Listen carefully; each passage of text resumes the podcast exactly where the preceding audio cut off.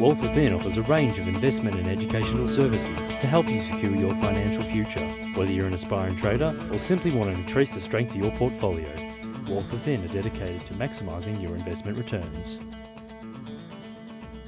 Hi, and welcome to Talking Wealth. I'm David Harvey. I'm a senior investment analyst at Wealth Within. I guess uh, most of you have actually uh, heard on the on the news about the uh, proposed merger between Oxiana and Zinifex. This is going to be a very very interesting merge, uh, given that it uh, that it actually ends up uh, becoming a formality. I mean, there are many many good things about it in that. Of themselves, both Oxiana and Zinifex are, res- are relatively small groups within the ASX or within the materials sector of the ASX. But by joining together, they actually then start to become much more competitive with regard to, say, Rio, BHP. Rio probably occupies, I think, about 10% of the materials index, and I think BHP is around the 40% mark. If, for example, Zinifex and Oxiana get together, well, then that brings them up, I think, to about 6%.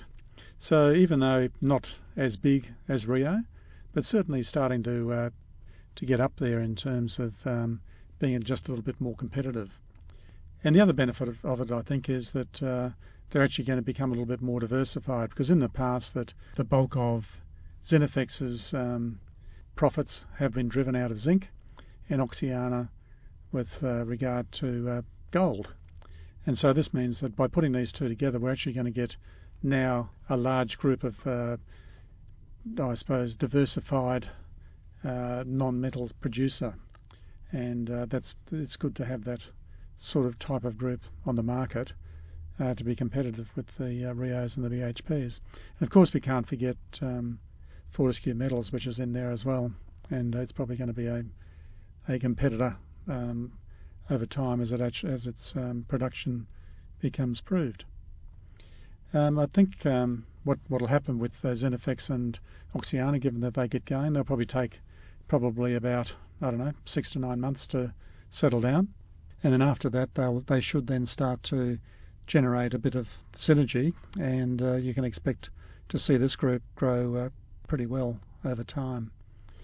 And uh, I guess the uh, one part of it is that Zinifex and Oxiana don't have a nickel strong nickel component, and apparently that's going to be on the shopping list.